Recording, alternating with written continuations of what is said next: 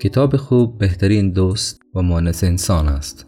اخلاق و صفات کتاب مانند انسان تغییر پذیر نیست و هرچه از اول بوده است همیشه به همان حال باقی خواهد ماند.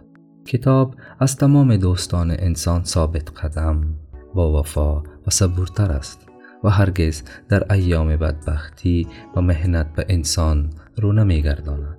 برعکس آغوش مهربان آن برای استقبال همیشگی گشوده است.